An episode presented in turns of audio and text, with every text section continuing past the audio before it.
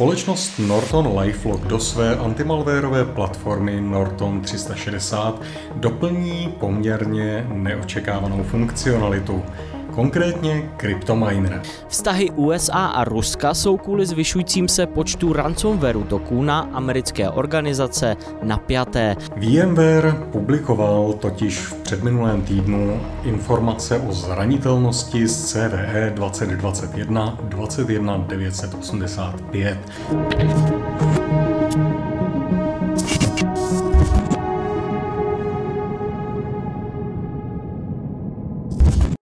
Hezký den, dámy a pánové, mé jméno je Stanislav Novotný, se mnou je tu můj kolega Jan Kopřiva a my vás vítáme u další epizody, ale v Security Castu.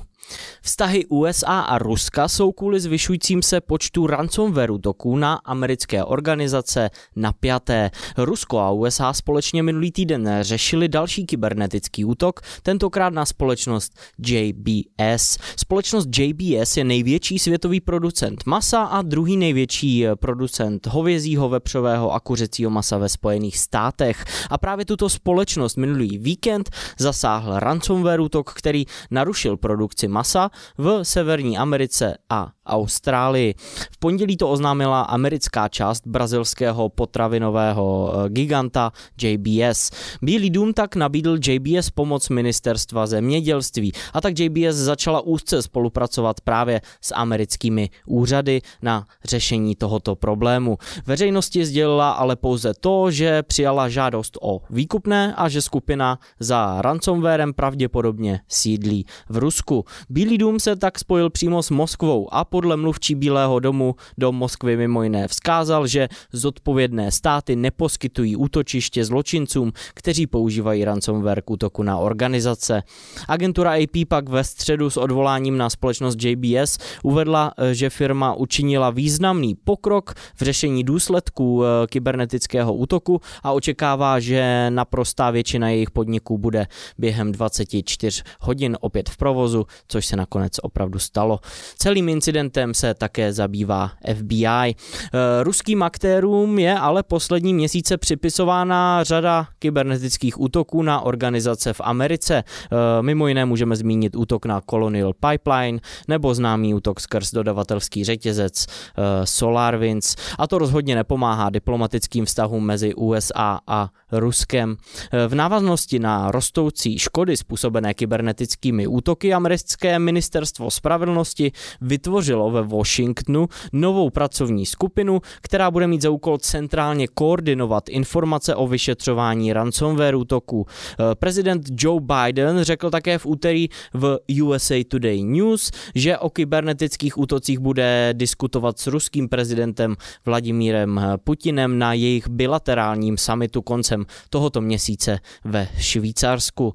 No a Bílý dům minulý týden také varoval americkou podnikatelskou sféru před zvýšeným rozsahem ransomware útoků a vyzval firmy k posílení zabezpečení jejich počítačových sítí. Obrany schopnost proti kybernetickým útokům je prý jednou z priorit právě prezidenta USA Joe Bidena. Situace mezi USA a Ruskem v otázce kybernetických útoků eh, pro vás samozřejmě budeme dál sledovat.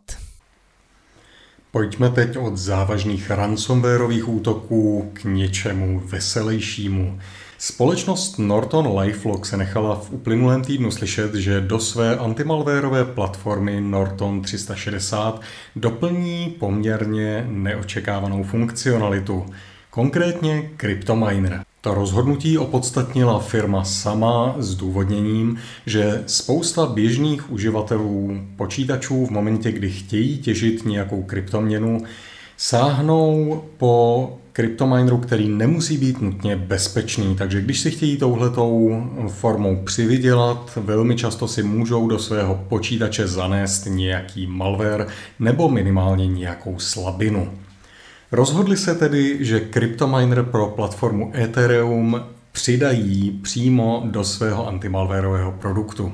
Obecně z pohledu bezpečnosti jedná se o další doplňkovou funkcionalitu, takže že by to mělo nějaký negativní dopad na bezpečnost určitě říct nemůžeme. Na druhou stranu musím říct, že mě samotného lehce mrazí v zádech v momentě, kdy slyším, že takovouhle kombinaci někdo plánuje.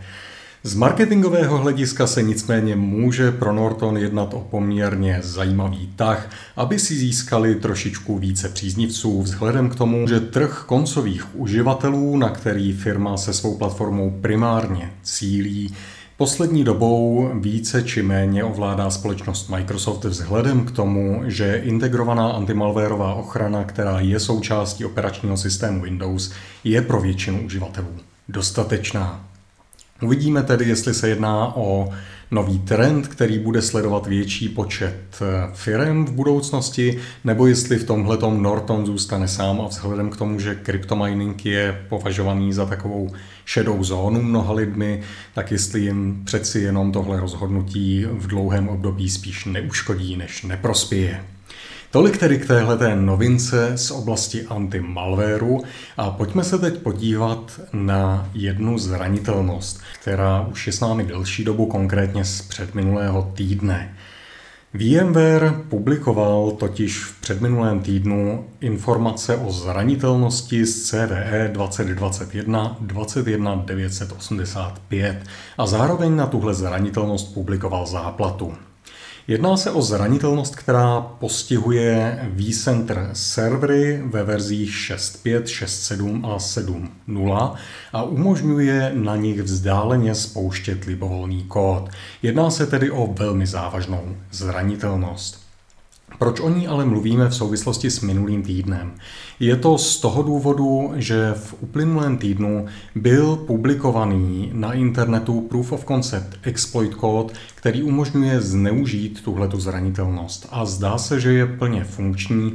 Konec konců útočníci ji převzali za svůj velmi rychle a začali s jeho pomocí šířit prozatím jen v úvozovkách webshely, čili instalovat na zranitelné servery připojené k internetu webové stránky, skrz které je možné ovládat ten vCenter server. Vzhledem k tomu, že vCenter je produkt, který je používaný pro administraci vSphere a Essexy produktů, jedná se o poměrně závažný problém, zejména ve chvíli, kdy někdo vystaví ten vCenter server do internetu a bohužel takových organizací je, jak se ukazuje, poměrně hodně. Celosvětově bylo dnes ráno na službě Shodan viditelných cca 5000 serverů, v rámci celého internetu globálně. V České republice to potom bylo několik desítek takových serverů. Vzhledem k tomu, že přes tyto servery je možné standardně konfigurovat kompletní virtualizovanou infrastrukturu určité organizace nebo určitého datacentra, je to bez pochyby problém.